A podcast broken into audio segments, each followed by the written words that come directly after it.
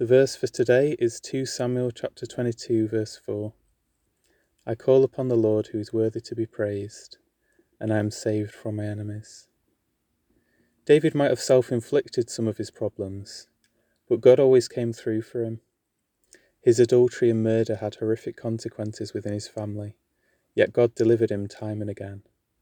Even when Absalom sought to usurp the throne, his son, David saved was saved from him. I love the humility of David in this verse. He didn't brag that his enemies ended up dead, often by his hands. He attributed his success to God. We need to clarify that we won't necessarily overcome all our temporal enemies. Maybe we'll get martyred one day, yet we still will overcome in eternity. In a spiritual sense, we very much do overcome our enemies. Sin and death, the devil and hell, are all overcome by the blood of Jesus. We just have to believe in him.